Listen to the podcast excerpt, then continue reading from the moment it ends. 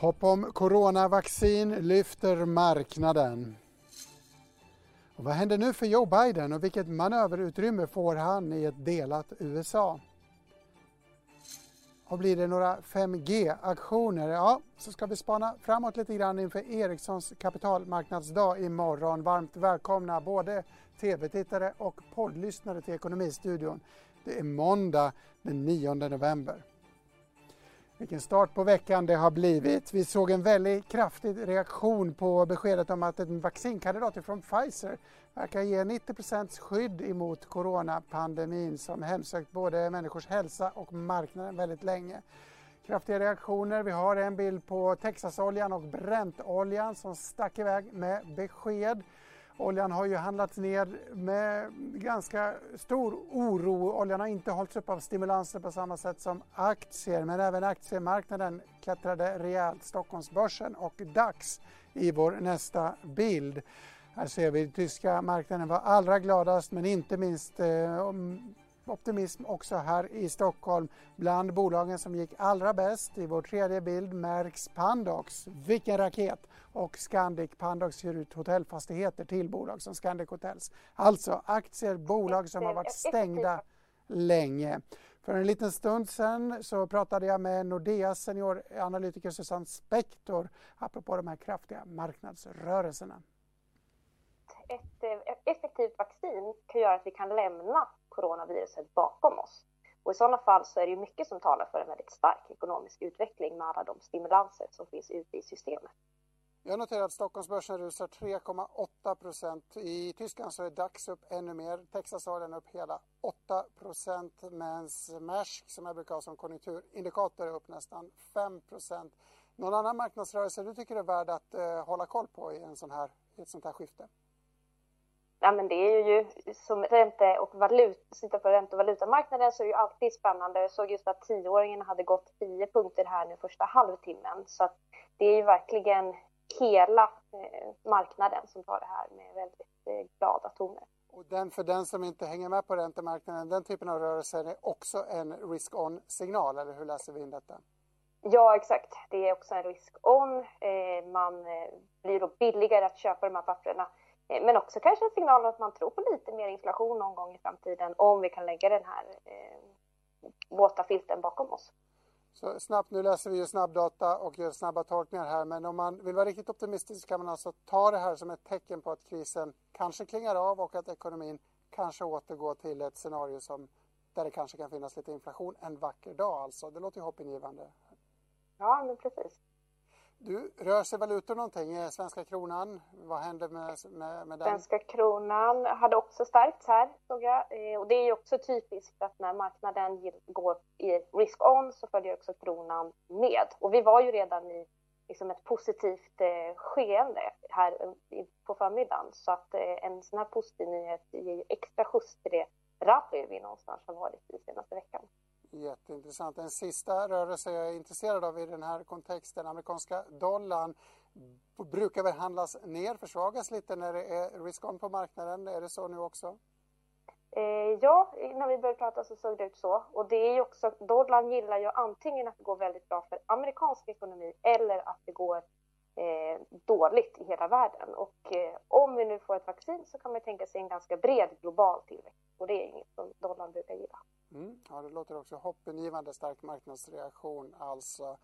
Susanne Spektor på Nordea, när jag ändå har dig på tråden. Vi har fått eh, inhemska nyheter också ifrån Sverige, förstås mindre magnitud än den här jättenyheten ifrån Pfizer potentiellt.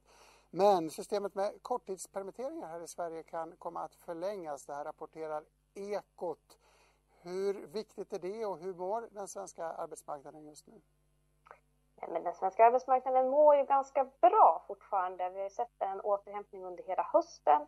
Och tittar vi på veckostatistiken så steg arbetslösheten lite grann, men det berodde på att många skrev in sig. Det var fortfarande låga varseltal och eh, många nya jobb. Så ett förlängt permitteringssystem är såklart eh, för de företag som har det kämpigt och i de branscher där man begränsat restriktionerna så är det ju rimligt. Men jag tror inte man ska överdriva betydelsen för återhämtningen i hela ekonomin, där många branscher ju har kommit ganska långt.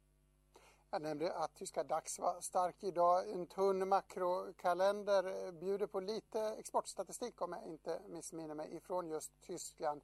Har du tittat på den och har den någon betydelse? Jag tror att idag kommer den inte ha någon betydelse, men exporten var ju fortsatt stark. Det visar ju på den trend som vi har sett att industrin har klarat den här krisen bättre. Importen den var däremot svag. Det kan bero på antingen svagare inhemsk efterfrågan eller kanske vara en signal om lite svagare export kommande månader. För mycket av importen går trots allt rakt in i tillverkningsindustrin. Ja, tysk export i all ära, men eftersom marknadsglädjen var så stor så ville vi hålla oss till det spåret en stund till. Alldeles nyss ringde jag upp Sean George på hedgefonds, eh, som är hedgefondsförvaltare på Strukturinvest. En av de enda grejerna jag är missnöjd med här är att vi skrev ett månadsbrev, eh, vår månadsbrev i helgen och den handlade bara om hur en vaccin skulle komma lite tidigare än folk trodde. Uh, som tur var så hade vi köpt förra veckan så köpte vi liksom en hel del. Vi köpte TUI, Air France, British Airways, Carnival Cruise, tog av våra blankningar uh, i den sektorn. Så att uh, det här förvånar oss inte ett dugg att vi får den här responsen.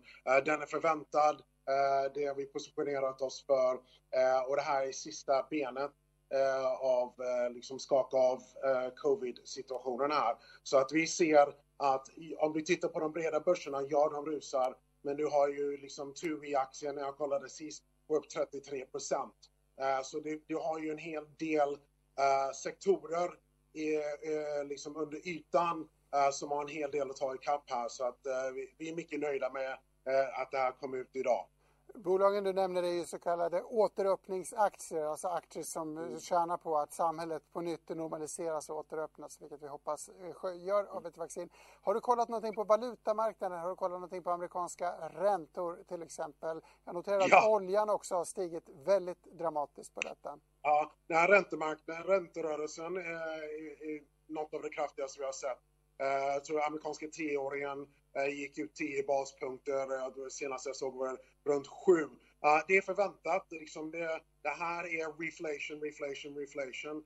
Eh, så att det, den här marknadsreaktionen är exakt som man skulle kunna tänka sig textboksmässigt. Att du har statsobligationer som går ner i pris, upp i yield. Att riskonvalutor går bra. Att olja går bra. Uh, det, det, det, är svårt med svarta svanar i mars, men det här var ju i alla fall lite mer förutsägbar uh, hur reaktionen skulle vara när vi väl fick den här uh, headlinen. Samtidigt om man vill vara pessimistisk så kan man ju säga att vi vet ju ingenting om distribution. Det här är inte klart än. Det här ska, jag vet inte hur mycket man kan tänkas producera i år men det är väl någon gång i nästa år som världen utanför USA, kanske Storbritannien kan hoppas på att få ta del av det här vaccinet. Har du några tankar där? Absolut. Eh, vi, vi pratade faktiskt, eh, jag och min kompanjon Jasper, om det här i morse. Eh, och från en marknadsperspektiv, nu vill jag inte låta liksom superkall här, men det viktiga är att det finns nu en vaccin, men det finns ju över 150 vacciner i pipelinen. Så att vi förväntar oss flera positiva vaccinresultat som kommer ut och flera bolag som kommer börja producera vaccin. Vi tror inte att vaccinen kommer vara är liksom distribuerad eh, till eh, liksom största delen av eh, världsbefolkningen för en andra och tredje kvartalet nästa år. Eh, men som vi alla vet och alla tittare vet så är marknaden alltid framåtblickande eh, och nu har vi fått den här stora nyheten som, som man som människa hade bett om. Eh, min mamma och min pappa eh, särskilt tänker jag på här, eh, men som marknadsdeltagare Eh, så att eh, den här marknadsreaktionen, marknaden är framåtblickande eh, liksom kan vi få en eller två stycken till så kommer marknaden vara trygg att världen kommer återgå till någonting som ja, påminner oss om en normalläge. Länge snackat om när amerikanska teknikaktier ska tappa stinget och när värdeaktier ska komma tillbaka. Innebär det här att skiftet kommer att komma förr snarare än senare? Innebär det här att den unika kvalitet som Netflix, Amazon har haft i en värld som är nedstängd inte längre är lika attraktiv? Det tror jag inte, därför att de har ju tagit marknadsandelar. Jag tror inte att vi får någon form av tech-crash av det här. Eh, vi kommer ihåg att det här kommer leda till en, eh, en ekonomisk expansion, vilket de här bolagen tar ju del av också. Eh, sen är inte jag någon tech-aktieperson, jag är en person och vi är alltid pessimistiska. Och kanske vi ska ta det här ifrån det här samtalet. Jag är alltid pessimistisk och jag är superbull nu. Mm, du låter väldigt optimistisk. Sist vi pratade var det valnatt, stor politisk dramatik i USA. Joe Biden har inte ens tillträtt men han har precis eh, klarat, eh, kammat hem spelet om Vita huset. Direkt efteråt kommer den här fantastiska nyheten för mänskligheten. Joe Biden har ju idag pratat om en taskforce för att angripa coronasmittan. Man kan inte tycka annat än att tajmingen är välkommen för Demokraternas man. Absolut, eh, absolut. Eh, så får man se vad det här får ha för impact på stimulussamtalen. Eh, om man skulle ta någonting negativt i liksom det politiska spelet i Washington. Men Republikanerna har en race att vinna i Georgia för att ta över senaten. Är jag kvar? Ja, du är kvar, absolut. Jag lyssnar. Ah, okay. Eh, och, eh, eh, så, så att vi tror att stimulanspaketet kommer fortfarande vara runt en triljon i senaten och vi tror att Biden får en himla skjuts såklart på det här. Han har ju en taskforce utsatt. Du har Operation Warp Speed i USA som, som, som ligger bakom med stora investeringar. Du har UK som ligger på en fast track med fem, sex stycken olika, processer. och sen har du WHO som sammanställer allting. Så att det politiska spelet i Washington Eh, kommer fortgå. Eh, men nu, nu har eh, båda sidor runoff i åtminstone i Georgia att, att se till att försöka vinna. Så att båda vill framstå som att vara på folkets sida därför att det är senaten som står på spel nu. Sista frågan Sean George, tar du sprutan när den kommer till Sverige? Ja, den där frågan är svår. Jag skulle nog ta Pfizer-sprutan men jag skulle pax på inte vara först. Vem vill äga iPhone 1? Det finns en iPhone 12. Stort tack Sean George för att du var med och snackade om de här remarkabla rörelserna på hoppingivande nyheter för både mänskligheter och marknad. Med oss nu för att fortsätta snacka om detta är Johan Wendel, Dagens Industris börskrönikör. Johan, vad säger du om reaktionen så här långt?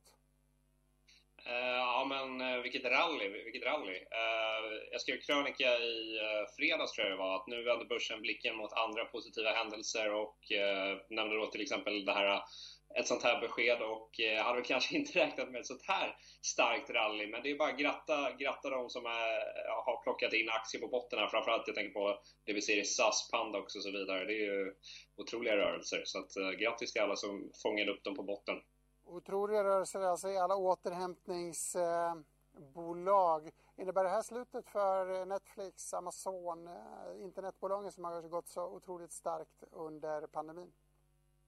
Nej, absolut inte. Eh, särskilt inte de som eh, har liksom en underliggande styrka i sin verksamhet. Alltså, jag tycker att Netflix, oavsett pandemi eller inte, det är ett fantastiskt bolag som har en bra affärsmodell som tilltalar Eh, många och den kommer fortsätta att vara framgångsrik. Eh, däremot kanske eh, all, eh, vi får väl se vad som händer nu framöver här. Eh, det är lite svårt att säga i nuläget men eh, väldigt kul att det kom in här med en 90-procentig effektivitet det här vaccinet. FDA har ju sagt att för att de ska godkänna det så måste det vara minst 50 procent och man har hoppats liksom på någonstans kring 70 procent. Så att eh, nu får vi se vad, vad eh, analyserna säger framöver här, men initialt så känns det som bra nyheter. Många eh, frågetecken kvarstår ju med distribution, men visst är det goda nyheter. Scandic upp 28 procent nu medan vi pratar. Eh, oljepriset som sagt dramatisk rörelse också. Någon annan, någonting annat du har noterat som du tycker är värt att ta upp? Det är ju stora, stora förflyttningar på väldigt många tillgångsslag just idag. Ja men precis. Ja, men man kan väl ta upp det här att Pfizer rapporterade ju för ett par veckor sedan här och då vill ville ju alla veta eh, status kring det här vaccinet och de var lite så här, pratade gärna om sina andra grejer och eh, det här är då den första interimanalysen och den når man när då 32 personer har blivit infekterade med covid-19 i den här studien. Och det hade man inte nått då för några veckor sedan och, och man, man ville inte säga om man skulle avslöja, gå ut med den här interimanalysen om resultaten var negativa. Så att de, de var liksom inte riktigt hängivna till transparens där. Så därför var det kul nu att se att de gick ut med det här. Framförallt att det var goda resultat. Uh, nu hoppas man ju att man har tagit tillräckligt mycket steg i förhand här på att skala upp eh, tillverkningskapacitet så mycket som möjligt såklart. Är det här goda nyheter för andra vaccinkandidater också? Borde Astra sugas med i uppgången? Det verkar ju aktien inte göra. Är det hoppingivande för alla som kokar och jobbar på att ta fram en kur eller är det här Pfizer specifikt? Jag skulle säga att det är väl hopp, hoppingivande för, för det som håller på att eh, ta fram vaccinkandidater. Sen så, eh, alla har, eh, några har, man har ju tagit lite olika vägar och så vidare. Eh, eh Astra har en lite annorlunda eh, vaccinstruktur än Pfizer och Biointech har. Det här är ju ett mRNA-baserat vaccin som det heter medan Astra har ju tagit en mer traditionell approach. Sen Astras aktiekurs i sig eh, jag tror säkert att den rörelsen vi ser nu, jag såg att Pfizer var upp eh, ganska många procent här. Eh, jag tror att, alltså Astra till exempel har ju guidat för att de kommer inte göra någon vinst och det kommer inte vara särskilt betungande att göra det här vaccinet om det blir framgångsrikt därför att då som sagt man har åtagit sig att inte göra någon vinst och så får man en massa hjälp med kostnader för att skala upp tillverkning av stater och så vidare. Så till exempel för Astra så det är inget som ska driva aktiekursen och så vidare. Men, Däremot så... Men prestigen? Prestigen ska man inte underskatta.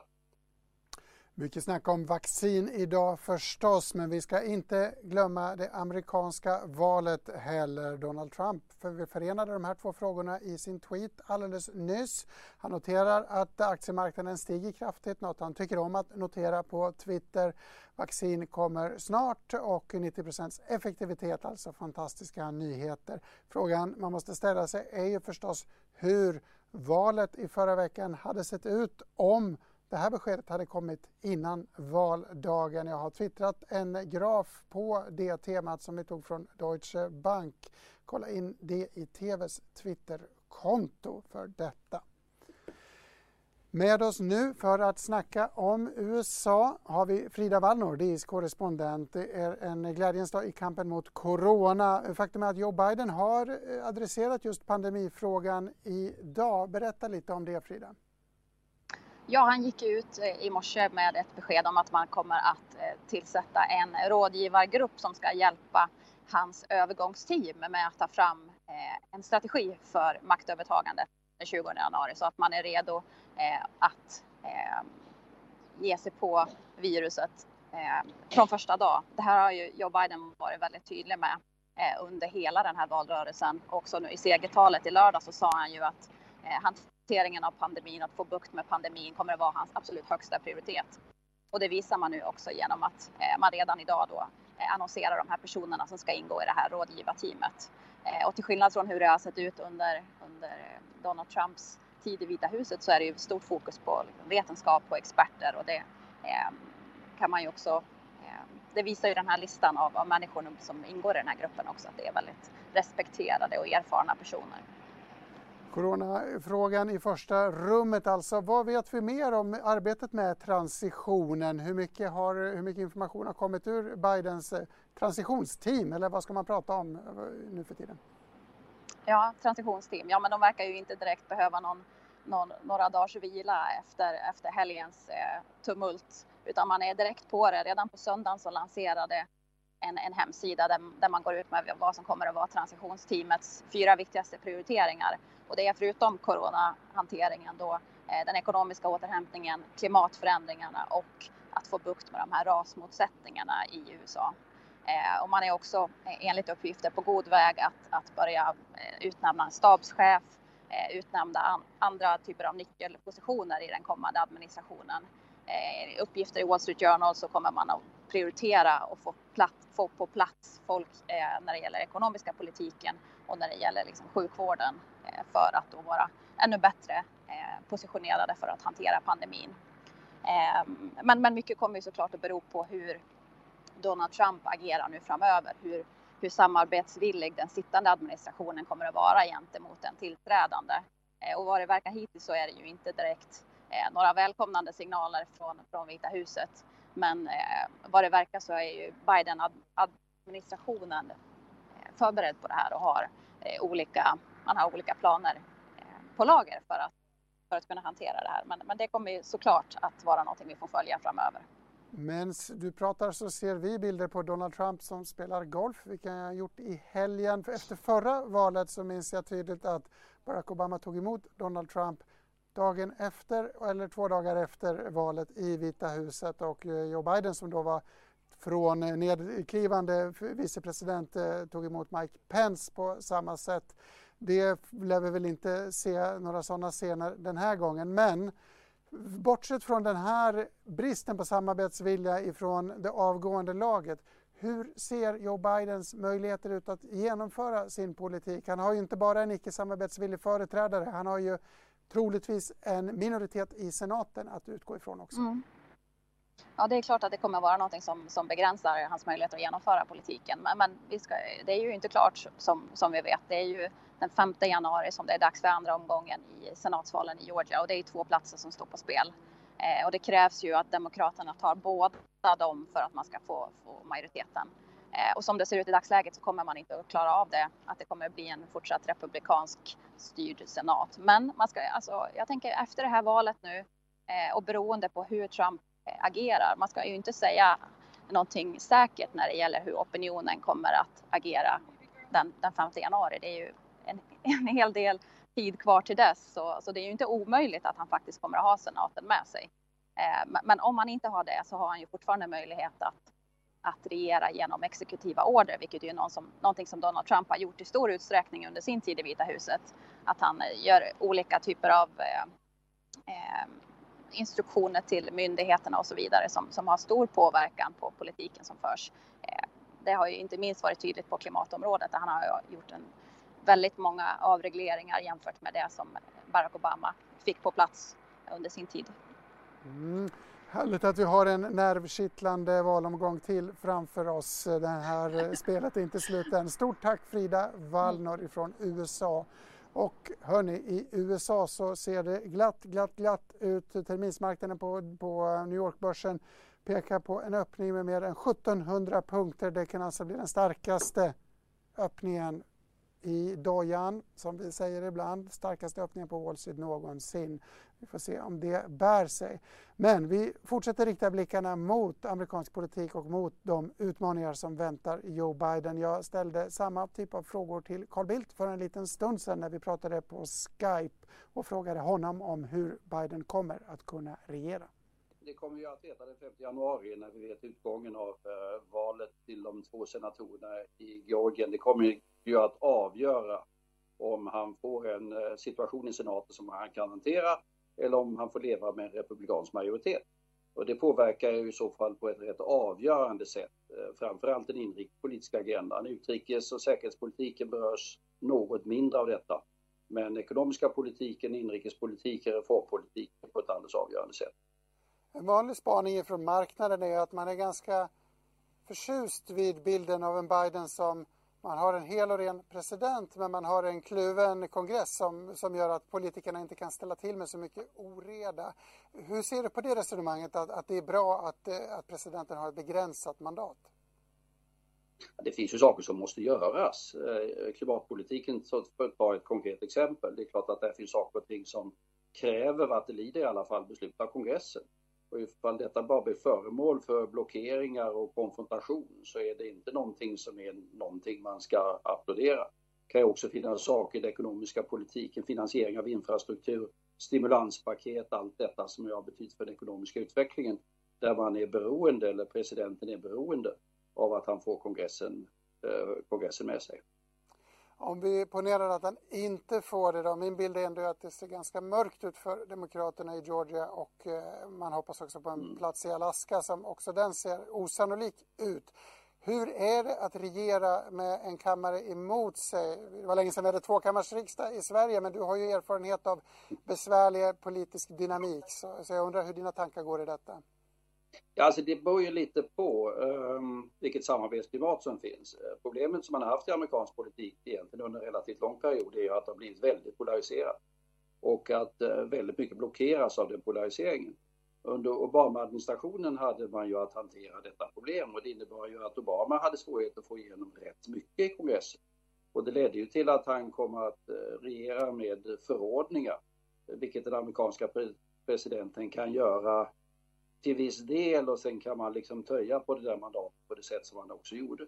Men det är klart att eh, det gör också att det blir eh, mindre pålitligt. En, en förordning kan mycket lätt avskaffas av nästa president. Det blir mindre, mindre förutsebarhet i politiken dessvärre. Så det är beroende på. Alltså det sägs ju nu, eller Det är alltså att Joe Biden med hans långvariga erfarenhet i senaten och wheeling and dealing på det sätt som man måste göra i ett politiskt system ibland, att han har den personliga erfarenheten av att göra detta som gör att han skulle kunna klara detta. Låt oss hoppas att så är fallet. Eh, bollen kommer ju att ligga rätt mycket hos Republikanerna hur de i så fall väljer att spela detta.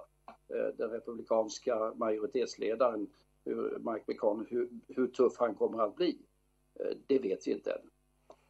Om vi tänker oss att Joe Biden hittar några mittenrepublikaner som man kan tänka samarbeta med, alltså röra sig högerut för att leta eh, förankring, så finns ju risken för att vänsterfalangen i hans eget parti reagerar på det med missnöje. Kan du diskutera lite grann hur man ska hantera dynamiken i det egna ledet när man söker kompromisser över partigränsen? Ja, den, den risken finns utan den kanske inte betyder så mycket i den praktiska politiken kortsiktigt. Eh, men det är klart den kan komma att påverka uppspelet både inför så att säga, kongressvalen som är 2022 men framförallt eh, presidentvalet 2024. Eh, det här är ju en rätt unik situation att vi har en presidentadministration som vi vet att den kommer bara sitta i fyra år. Och detta innebär ju att det redan nu kommer att börja spekuleras i och manövreras inför vilka som ska vara kandidater 2024. Det blir ett manövrerande uppenbarligen inom det republikanska partiet men också inom det eh, demokratiska partiet. Och där finns då en risk självfallet att eh, vi får en situation där den mera vänsterinriktade falangen i demokratiska partiet får mera vind i seglen och seglar upp kraftigare inför 2024. Men det är som sagt mera i det perspektivet än i det kortsiktiga perspektivet om den ekonomiska politiken eller skattepolitiken som man riskerar att få problem. Du nämnde att han har högre, större manöverutrymme i den internationella arenan. Kort avslutande fråga. Vilka två eller tre punkter tycker du är viktigast att Biden adresserar på den globala scenen? Ja, det, det, det omedelbara ligger självfallet i nu i covidkrisen. Eh, stanna kvar i Världshälsoorganisationen, eh, etablera ett närmare samarbete med EU när det gäller vaccinfrågorna, också vad gäller Kina, vad gäller reformera och stärka WHO inför kommande pandemier. Det är väldigt viktigt. Sen blir det besvärligt med kärnavtalet med Iran, men det är väldigt viktigt för internationell stabilitet. Man kommer tillbaka i det. Och sen har vi hela klimatpaketen som kommer då inför den stora klimatkonferensen i Glasgow i slutet av nästa år. Där det gäller att eh, USA kommer med lite mera konkreta saker på bordet. Det gäller att få Kina, det gäller att få Indien eh, med på en inriktning i huvudsak enligt vad vi europeer har försökt att få. Skidsäsongen närmar sig samtidigt som spridningen av covid-19 blir allt eh, större och allvarligare. Även om det råder glädjeyra på marknaden idag så får vi komma ihåg att distribution och eh, framtagning av det här vaccinet kommer att dröja länge. Jag kommer själv från Dalarna, det är jag glad över. Där ligger också några av Sveriges eh, mest populära skidområden, däribland Sälenfjällen. Utvecklingen där får vi säga är oroande trots ett enormt starkt bokningsläge. Vi har talat med Anders Lindblom, smittskyddsläkare i Region Dalarna och vi ska också höra Skistars VD om läget. Äh, får vi en ökad smittspridning i Sälen så kan det vara så att vi, vi behöver stänga ner verksamheten om det är så att vi inte klarar av de, eh, de krav som ställs på hälso och sjukvården i Dalarna. Vi har en dialog med, med Sälen så att förhoppningsvis så kan man hålla öppen men, men den risken finns alltid. I våras stängde Skistar sina svenska anläggningar tidigare än planerat efter råd från Folkhälsomyndigheten. Nu är det inte långt kvar till säsongsöppningen men trots den ökande smittspridningen kommer Skistar att öppna som vanligt. Vi har förberett oss eh, väldigt noggrant sedan eh, augusti månad och då har vi samlat eh, vården, Länsstyrelsen, kommunen men också lokala aktörer på vår ort för att tillsammans skapa en bild över hur vi kan öppna tryggt och säkert för både våra medarbetare och våra gäster. Och det känns väldigt bra och vi har också gjort det här samarbetet tillsammans med Folkhälsomyndigheten där vi har presenterat våra åtgärder som också har varit väldigt uppskattat och eh, vi för en löpande dialog med Folkhälsomyndigheten om de åtgärder som vi vidtar för att de ska vara så tillräckliga som möjligt för att kunna öppna tryggt och säkert. Och kan du berätta lite vilka åtgärder ni har vidtagit inför säsongsöppningen? Ja, framförallt så på Skistars sida så har vi en app där vi ber våra gäster ladda ner den för då kan man dels checka in väldigt enkelt genom att slippa stå i kö. Man kan ladda på sitt skipass vilket också innebär att det är enklare. Eh, man kan när man istället för att gå in i butiken vid skidhyra stå utanför och vänta och på så sätt få en nummerlapp. Eh, vi har ju då säkerställt att vi har skidbussar som inte är fulla som de normalt sett kanske är. Eh, vi säkerställer att man i liften håller en stavlängds avstånd. Vi har säkerställt att vi har extra värdar utanför våra värmestugor och så vidare. Efterfrågan inför den kommande vintersäsongen har varit stark i år. Den 1 oktober meddelade Skistar att bokningarna hade ökat med 10 procent. Gästerna har en tendens att vilja boka mer och mer tidigt. Eh, det betyder inte att eh, anläggningen har 10 procent mer gäster när säsongen är slut utan det är egentligen bara en indikation på intresset för att boka tidigt. Så att eh, vi kommer inte vara betydligt mer folk än vad vi normalt sett är på en eh, vintersäsong på våra anläggningar. Och hur funkar det med det här med bokningar och så? Om man skulle känna sig sjuk och till exempel behöva ställa in resan, finns det någon möjlighet att få pengarna tillbaka då eller sådana möjligheter? Det beror helt, ja, det beror helt och hållet på vilken situation eh, som, som, som avbokning gäller. Beror det på att jag är sjuk så eh, får man ju skaffa sig ett läkarintyg från sin läkare och då får jag självklart mina pengar tillbaka. Är det så att jag eh, väljer att eh, boka av för att jag är lite orolig för min, min vistelse så har vi en Boka tryggt-försäkring som gör att du kan boka av fram till 21 dagar före ankomst. Och om du har beställt till exempel skidskola, skidhyra eller ditt skipass så kan du boka av det fram till dagen innan ankomst. Ja, vi får hoppas att eh, skidsäsongen kan avlöpa någorlunda normalt. Sa jag att jag kommer från Dalarna själv förresten? Hörni, Jesper Motander, min kollega på Dagens Industri, skriver om Ericsson och 5G. Den här veckan kan bli central för 5G-utbyggnaden här i Sverige. Imorgon, ska nämligen, imorgon tisdag ska nämligen aktionerna utav dessa mm, eh, frekvenser påbörjas. Eh, jag pratade med Jesper Motander om det här tidigare idag och frågade honom också om Ericssons stundande kapitalmarknadsdag. vi vet inte. Enligt, eh, enligt eh, ett förutbestämt schema så ska auktionerna inledas imorgon. Men då har det här dykt upp att Huawei har överklagat att deras utrustning inte får användas av de som ska bjuda i auktionerna och dessutom har två av operatörerna anslutit sig till det överklagandet. Varför vill operatörerna att Huawei ska vara delaktiga i den här processen? Varför är det så viktigt för dem?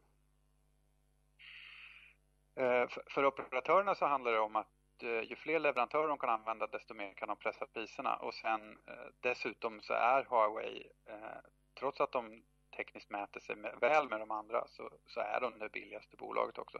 Så att det handlar om vilka ingångsvärden operatörerna ska, ska ta med sig in i auktionen.